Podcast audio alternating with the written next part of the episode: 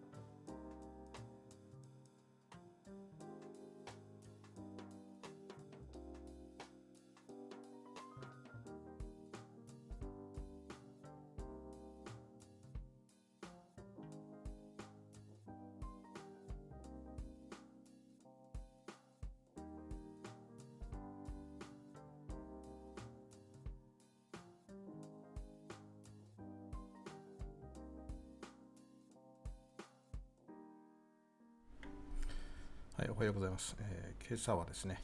えー、おすすめ、え、今日はあの気がついたんですけどね、え、この銀シルバーゴールドチャンネルさんね、え、これは、うん、け今朝ね、散歩がてら、え、5本ぐらい視聴したんですけど、まあ、あの音声配信でね、え、画像というよりもまあ音声配信で、え、だと思うんですが、タイプとしてはね、あこう非常にあの簡潔だしね、えー、で、なんだろうな、えっ、ー、と、1週間、1週間に1回、定期的にって感じでしょうか。うん、あの、あまり負担にもならないと思います。えー、っていうのはね、いろんなチャンネルね、皆さんもお聞きになってると思うんで、えー、まあ、登録してて損はないんじゃないかなと。私もね、登録済みだったんだけど、今日初めて、うん、だから一度前に登録してるから、聞いてはいるんでしょうね。でも改めてね、今日、えー、連続でちょっと聞いてみてね、えー、まあ、大体10分前後の、えー、ね、あの長さがそれぐらいですから、散歩にちょうどいいですよね。えで、最近のやつをね、ここ、まあ今週、今月ですか、あの配信されたやつ、まあ、ここにあるね、えー、一番上の段にあるやつこれ聞いてみたんだけどよかったですね。あこれ F さんどうも。えー、皆さんねチャットを参加してください。だからめんどくさいでしょうけどね、えー、できましたらはい。もう何でもねあのはいあのまあちょっとチャット無視してね、あの話し続けることもありますけど、えー、ちょっと待ってくださいね。今、拡大しないとちょっと読めないんで、シナリオが公開されましたね。次のパンデミックの、あの、ビル・ゲイツのやつ？よくわかんないけど。あ私はよくごぞあの存じ上げてないけど、えーなるほど。じゃあ、ね、ぜひ、はい。えー、ちょっと、なんか手がかりいただければ、はい、調べたり。WHO のあれですか？あの、パンデミックトリーティーの関連ですかね。ちょっと私の方で把握してるのは、ちょっとそれぐらいで。えー、他のね、形であれば、ぜひ、はい、お知らせいただければ、ちょっとこう、調べてみてね、お話できるかもしれません。あありがとうございます。はい。えー、ツイッターにぜひ、はい。えー、でね、け今朝はだからこうあ、あとね、ワードプレスの方ね、ワードプレスの方のコメント欄なんか使っていただいても ちょ、ちょっとね、今、はい、えー、売り出し中なんで、売り出しというか、あのー、ツイッターで大丈夫ですよ。ツイッターの方にもね、ワードプレスのあのリリンク貼ってあるんで、ついでにちょっとあの見るだけ見てみてください。あの今朝ね、あとこれちょっと今お見せしましょうか。えー、今朝ね、一つ記事を上げたんですよね。あこの今、あそうだ、あとね、お知らせ事項として、オフ会ちょっとやっぱ昨日もあのライブで話したけど、オフ会ちょっとやってみ、またやりたいなと。オフ会ね、えー、また次 3, 度3回目の開催開催ですね。で、これ夏にちょっとやりたいなと。はい。えー、ちょっと湘南の海ね、見ていただいて、あのマイナス水温、ね、皆さん、こう吸収していただいて、まあ、海にお住まいの方はいいあの、なんて、あれですけどね。えー、オルゴン、オルゴンエネルギーでしたっけ？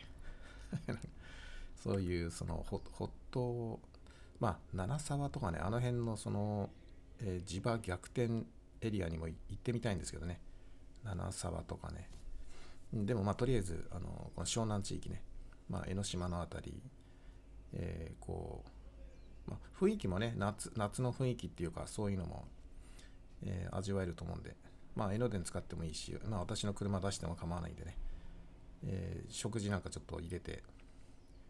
はい、えー、で、あの名所案内みたいなことちちょっとやらさせていただいて、えー、なんかなんかね前回のあれはほら顔合わせってのもあって、えーまあ、実質その最初の、うんまあ、複数のねオフ会複数集まってのオフ会っていうのは、えー、でこで次回はね夏にちょっとこうであのね私のチャンネル聞いてくださってる方だったら誰でもはい関心があれば、まあ、湘南ちょっと行ってみたいななんて感じで軽いノリではい、まあお食事とかね別にあの一緒じゃなくてもえっ、ー、と顔、え見せだけでもね。なんなんて言うんだろうはい。えー、まあそんなにねお手間取らせないというか、はい、一部参加でも構いませんし、ね、まあ一部二部制にしてもいいよね。食事食事付きとあとそうじゃないあの午後から参加とかね。午前中は難しいでしょ。だから朝からね。まあ、涼しくていいっていうのもあるけど、えー、まあ、その辺詳細についてはね、これからちょっと考えます。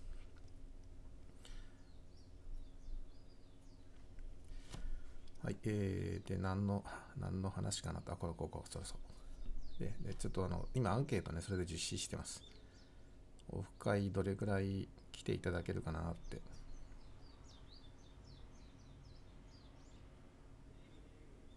まあ、とりあえず、はい、えー、7, 7月、とりあえず7月ですかね、7月にね、ここの地元、えー、っと、あれですね、あの、まあ、食材もね、旬のものがこれ、あの出ますんで、でそれもちょっとこう、うん、食していただきたいと。いうことかたか買うことを考えてます。うん。はい。でですね、で、あとこの記事ね、今日、先ほどちょっと上げた、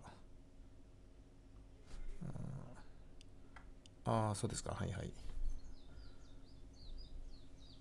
あ、フォロー申請で。ああ、そななるほど。ちょっと待ってくださいね。ツイッター。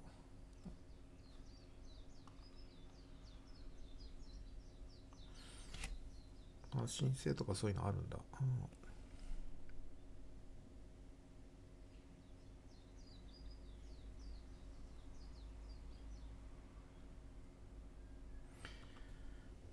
許可、許可が必要なんですね。えー、っとね、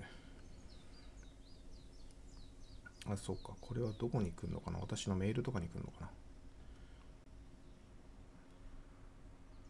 はい。えー、ななんでしたらね、あの、あのワードプレスの方のね、えー、っと、コメント欄、あ今これちょっとご覧いただいてるやつですね。えー、で、記事もね、今日、面白い記事が、昨日少し触れたんですが、あ、一昨日かな。えー、っと、まあね、えー、古代イスラエル南朝と北朝の南朝が、えー、まあいいや南朝はイギリスで北朝が日本と。で、ね、その北朝のイスラエルね十種族もこう分かれてるんでまあえー、ねあの北ルートと南ルートで。で南ルートの方が今回、出たやつですね朝日新聞で。あでそれなどねあこのあれですね要するにあの石寿司ってやつですね。石寿司はい。この棺桶ですけど。えー、でこれがね要するに向こうの中東っていうかオリエント由来なんですよね。でこれユダヤの人たち使ってたもんですね、まあ、ユダヤだけじゃなくてその、えー、あの古代エジプトだとか古代エジプトだとかそのアラビア古代アラビアとかね。あの辺古代アラビアって要するにあのイスラエル王国なんですけどね最初に統一イスラエルってね南アラビア半島で実は成立してるんですよねうん、どうもそうらしいんですよ。で、そこからそれが滅びて、えー、滅びてね、まあ、亡霊のような形で、あの今のイスラエル、えー、カナンの地ですねあ、実はあそこに再興されたものなんですね、あれね。だからそのソロモンの城って出てこない。王城って出てこないですよ。いくら発掘しても。だってそのサウジアラビアな南端にあるんだ。えー、ということで、あ、そうそう、あとね、蘇民将来ね、その、さそのな要するに、えー、徳之島だとか、琉球に入ってきてるわけですよね。琉球に入ってきたのは、徳之島からね、あの時間の経過とともに北上してきてるんですよね。で、その琉球処分で、明治維新後のね、あれで、その、北朝の勢力が一体になるんですよね。だからその琉球処分っていうのはね、非常にこの大きな意味を持ってたと。まあ、それの前の、その後か、琉球処分の後に台湾ですね、日日清戦争ですから、台湾領有領有っていうのもね、あその流れで、まあ、だから台湾にもそういう北朝の、えー、ね、えー、まあ、杖というか、そういうのがあったんでしょうね。はい、で、まあ、その辺ね、台湾のことちょっと触れてないけど、とりとりあえずこの朝日新聞の今回のその3体ね、収められていた、えー、琉球王朝時代の、えー、まあ、遺骨の中にね、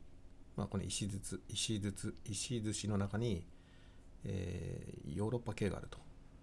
ヨーロッパ由来が、の人がいたと。で、これはね、おそらく、まあ、北朝、うん、えー、北朝イスラエル勢力の、まあ、まあ、高貴な方ですね、えー、だと思われます。まあ、発見されたところはね、このグスク、えー、伊仙町グスクで、で伊仙町っていうのが、まあ、古代からさ、あの源のね、たた為朝、ねえー、為朝はいずれあの自害したってことになってるけど、まあ、その為朝の末裔かもしくは為朝がその仮あの、えー、なんていうのかな。仮想史ですね。うん、あの死んだことにしてまあ為朝はこの沖縄に琉球に流れてるんですよね。でこれはその東郷平八郎だとかっていうのはねその、えー、例えば徳之島の方は東郷平八郎がだからそれの石をこうねね記号してるんですよね。まあ海軍だから。ね、まあ、そういうの分かるわけです。分かるというか、うん。まあ、その日本の秘史ですね。秘密の歴史。で、これは伊豆、伊豆と関係してて、ね、伊豆ルザイから、あまあ、あれ、あれ、大島なのかな？ルザイチは。ルハイチは。で、まあ、そういうことでね、まあ、これもあるある意味、うん、やっぱこ太平洋岸のね、まあ、えー、部分とね、えー、まあだから、太平洋からね、歴史を見ていかないと、なかなかこう、世界とつながっていかないと。いう話もね、ちょっとしましたね。なんか、なんか、え、だからもともとのその古代イスラエル北朝っていうのはね、その関東だとか東北に入ってきてるんですよね。太平洋ルートっていうか、その海の方で。で、最初の北方ルートで来てるのは、その、えー、ね、これあの、カラフトだとか、北から来てるんですよね。アリューシャンつったって。んで、それは、えー、ユーラシア経由で下がってきたのかあの東回りなのか西回りでね船でアメリカに渡ってアラスカからアリューシャンで北海道ジムはねどっちか分かんないんだけど、えー、でそれが北朝の最初の勢力ですね北から入ってくるであとその南から入っていくのはおそらくインドあたりでこう、えー、ねあの一度、えー、北朝の勢力ですインドのあたりに南端まで行ってそこから船でえ東南アジア、そして琉球ですね。えー、まあ、その前に、あ、あ徳之島か。えー、だから、こういう流れはね、海の流れ、歴史やっぱ知ってるのが海軍の人たちはね。あの、統合、統合3クラスになると。うん、だから、まあ、非常に興味深いなと。うん、この朝日新聞ね、全くその別な次元でけんあの記事が書かれてありますが、あ私はそんなふうに思いますね。その辺ね、その肉付けというか、まあ、最近読んだ本もね、マクレーオドだったっけ？マクレー、ママクレーガーじゃない、マクレーオド。えー、その明治維新直後にね、日本にやってきた、そのイスラエル、まあ、ユダヤ人よく知ってるスコットランド商人ですね。な武器商人だったかなんかわかんないけど。特に特にその、えー、イスラエル、ユダヤ人すごく関心持ってる人でね、まあ幸いでしたね。あの人がだからその記録を残してくれたんで、当時の日本ね、まあ、ユダヤ人の顔つきばっかりだったと。支配者層になればなるほどこうユダヤ系だったと。あ彼が言ってんだから。まあそれはもう率直にそうだったと思いますよ。今はね、あのだいぶその、まあ、交わっちゃったから、日本全体が。ね、今 DNA レベルだと縄文が4割でしょ。西日本が2割で、北日本というか関東、東北が大体、まあ、関東もね、もうかなり縄文の血が薄くなっちゃって、東北と北海道、この辺はまだ4割ぐらい縄文の血が残,、ね、残ってますけど、まあ、関東、東海、えー、そのなんていうかな、あまあ、九州を除いてね、まあか、かなり薄くなっちゃって2割ぐらい、まあ半分ぐらいですね。だからそういうの感じますよね、私もね。私も東北の生まれだから、こっちに関東に入ってきてね、あるいは西日本なんか、うん、行ったりすると、えー、やっぱ感じるんですよね。そのちょっとこうよそよしく、よそよそしくなるというかあも。もちろん日本なんだけど、やっぱそこはもう明確に違うんですよね。こう気持ちがこう落ち着かないっていうか。でで、九州に入るとまた落ち着くんですよね。うん、で、これってね、例えば、例えばですよ、例えばイタリアのベネチアなんか行くとまた落ち着くんですよ。不思議でしょ？なんでかなと思うんだけど。で、アイルランドなんか行っても落ち着くんですよね。しっくりくるわけですね。外国だって雰囲気じゃない。うん、外国に来たって雰囲気しなにならないですよね。ところがイングランドとかね、ロンドン入るとまたね、異国に来ちゃったなって感じになるんですよね。だから外国だから外国っていうことじゃないんですよね。うん。まあ変な話だけど、まあそれはやっぱりこう遺伝子的なところでこう、ね、肌の実感で感じるところですよね。はい、でね、ちょっと朝からね、わけわかんないこと言ってますけど、あぜひね、この記事もついでにあのお読みいただければと。もう昔はね、この1時間、2時間かかったけどね、今はもう、めんどくさかったらもう音声貼り付けちゃうしね、音声データ貼り付けちゃうし、まあでもブログだから多少記事書かんといかんので、まあ、まあ、その辺はね、あ、そう、だからこの話もね、これまた入れますわ。これね、この一つのね、ニュースからね、私はこう、うん、まあちょっとこう歴史のね、裏側をこう辿っていきますよと。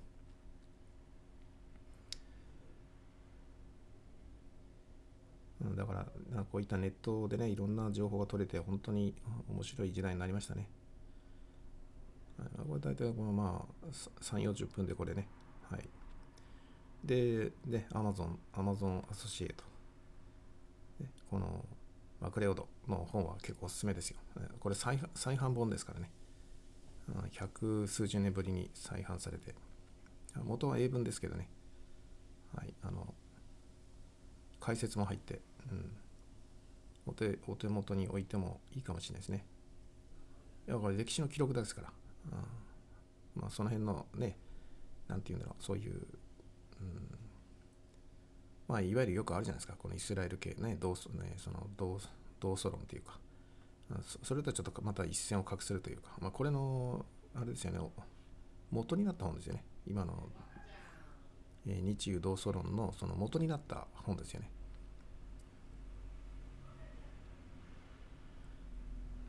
はい、でですね、もうちょっとこう、ね、ちょっとテキスト入れないとね、まあ、なかなか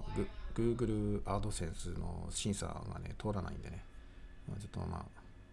当面通るまであの頑張って記事書こうと思ってますけどね。はい。で、あの、これね、あとコメント欄、このワードプレスにね、ここにまあ適当に、はい、えー、まあ、メール書いていただければ、これお返事いたしますんで、返事返しますからね。これ昨日確認してちゃんと私のメールアドレスに届くのを確認しましたんで、ここにね、いろいろこう書いていただければ、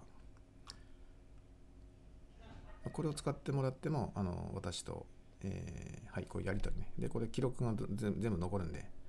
あの過去にどういうやり取りしたかとかね、うん、そういうところで、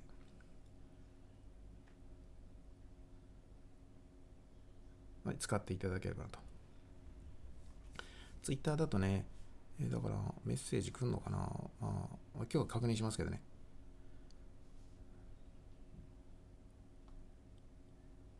まあ、あダイレクトにね、送っていただきたいってことですよね。うん、そうそうですよね。D、DM っていうことですからね。はい。まあ、だからここのね、これ使っていただいても OK ですよ。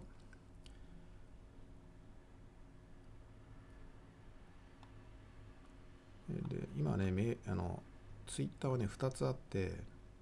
これは裏ツイッターっていうかブログブログ版用のブログ記事をここのツイッターに載せるんですけどえっ、ー、とメ,、えーと、メインのねツイッターの方にはここここからさらに載せる感じ？になってるんでまあどちらにも載りますけどね。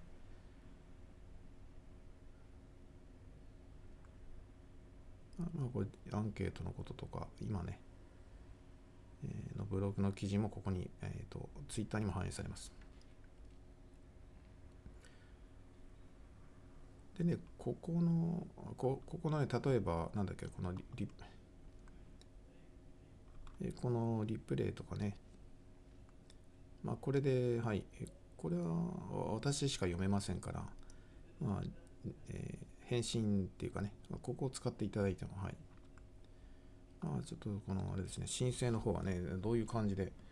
ちょっと今私の、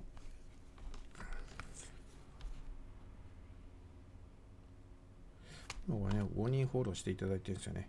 あ、裏、裏ツイートアカウントはね。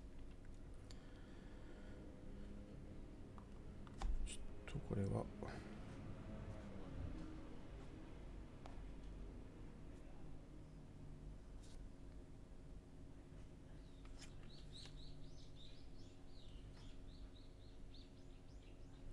まあね、これ沖縄の歴史なんかもね、うん、だから、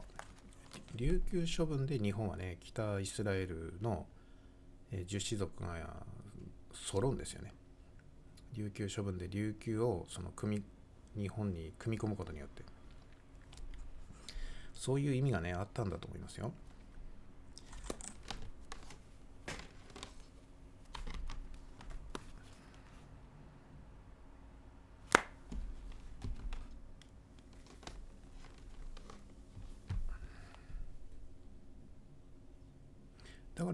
国海軍が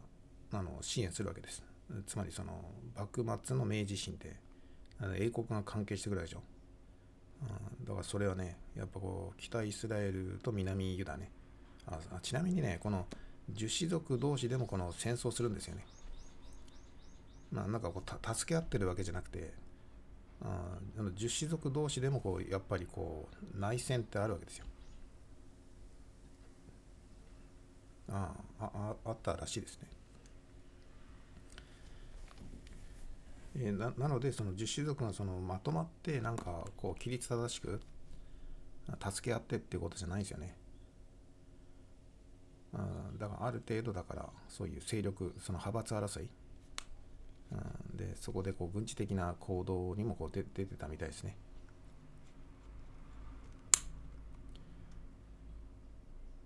でえー、まあそそういうのもこう書いてありますマクレオードさんの本を読むとね。ななかなかそういうとこってこう分からない部分じゃないですか。ね内部のことって分からないですよね。ある意味こうインサイダー情報なんで。だからユダヤ系といったってほら例えば今そのセファルディムとそのアシュケナージね。そのやっぱこうやっぱ争うっていうか対立関係にもあるわけですよね、そのいろんな経緯が違うから。背負ってるものがね。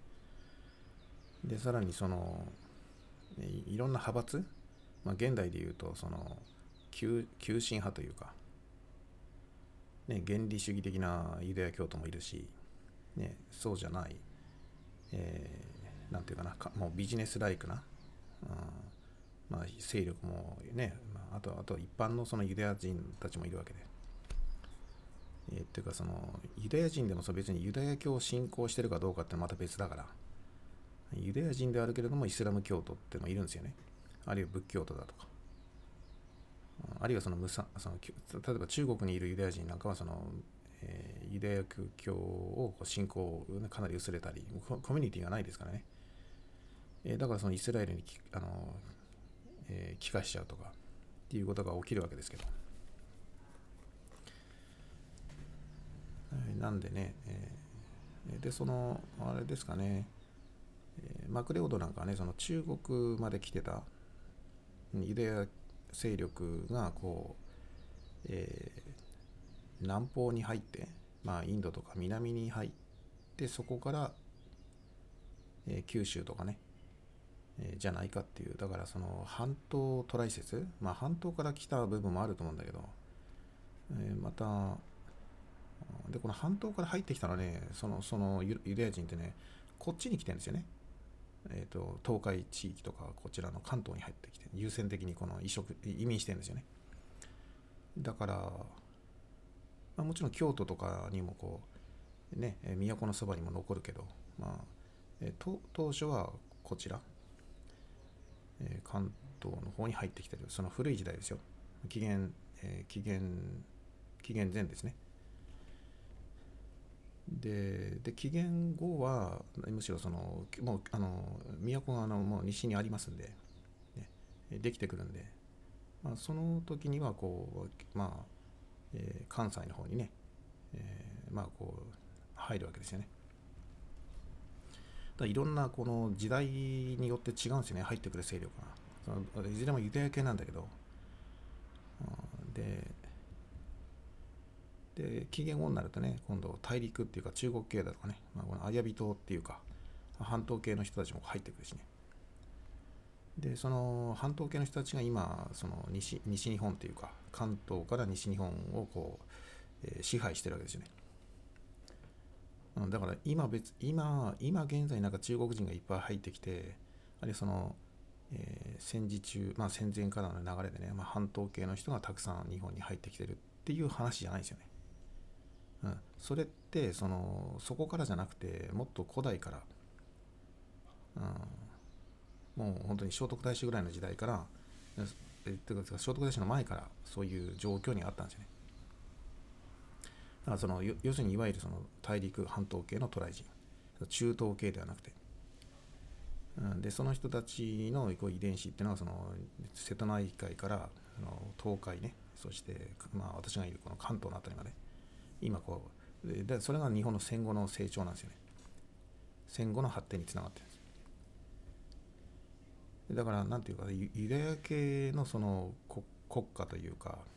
えー、いうところからだんだん非ユダヤ系のそういう、まあ、その戦後の日本の発展ってその非非ユダヤ系の、えー、勢力がこう、まあ、この産工業化してって、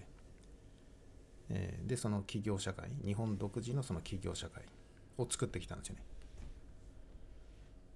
うん、だからそこはね結構もう、えー、制度が違うんですよね。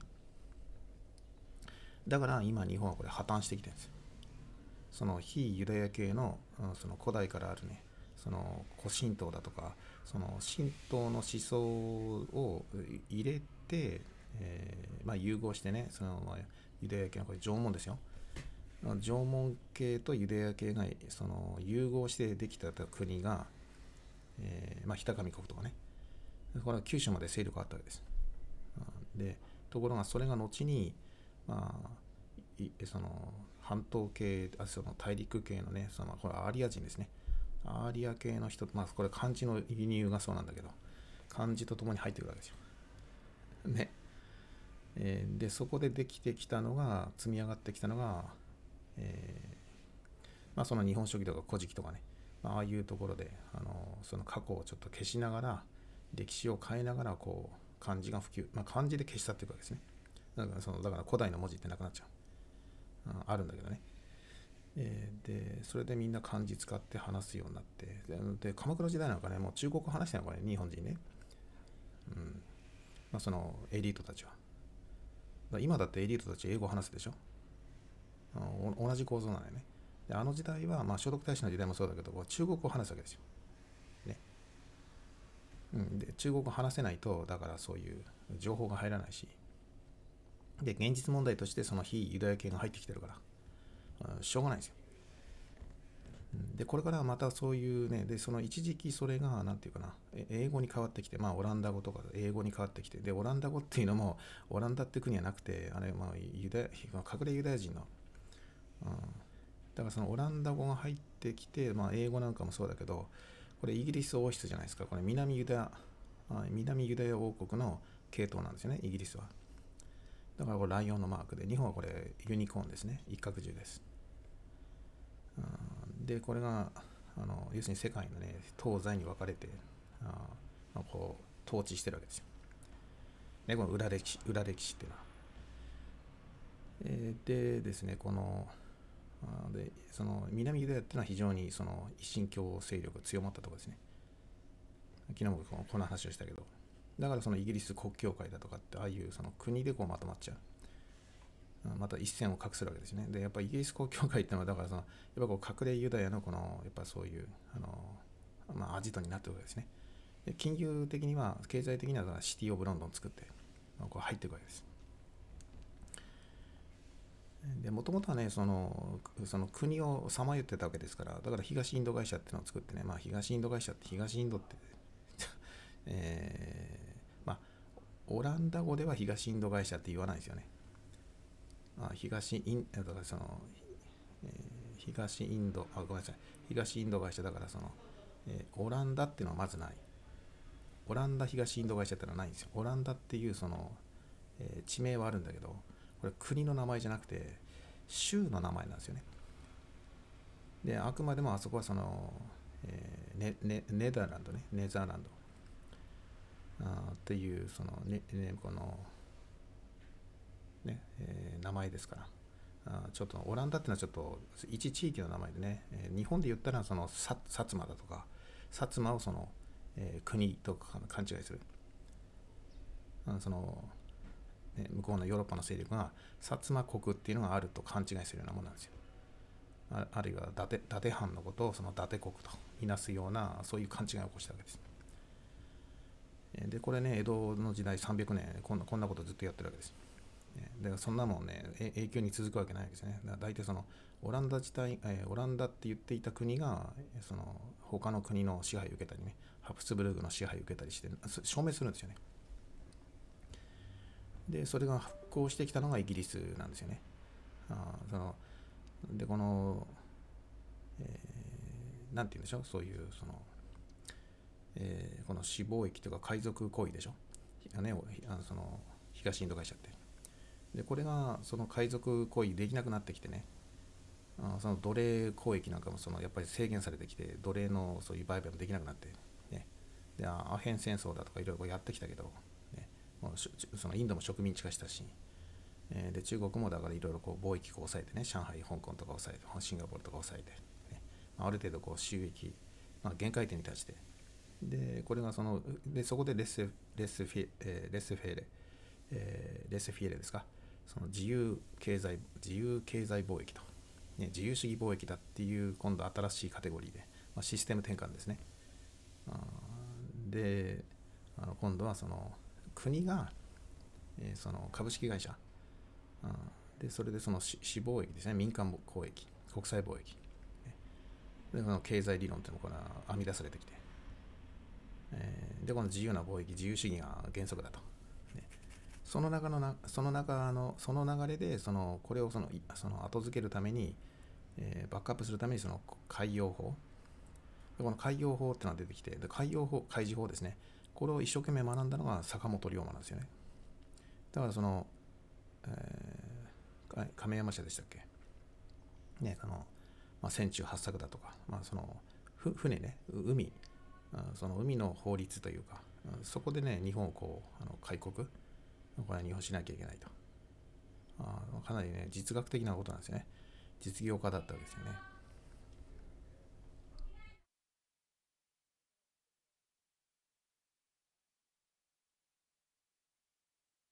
でね、これからね、えー、ちょっと午前中ね、えー、ちょっとニトリさんでね、あのなんだっけな、えカーペットじゃないんだけど、なんて言うんだ、えー、敷物というか、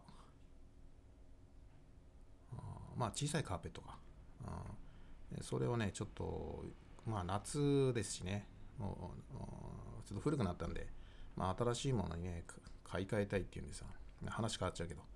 ちょっとこれね、ニトリでちょっと買い物して、また帰ってきます。お昼ね、外食して帰ってくると思うんで。えー、じゃあそんな感じで、はい。えー、じゃあまたあの午後午後にね、えー、お話ししましょう。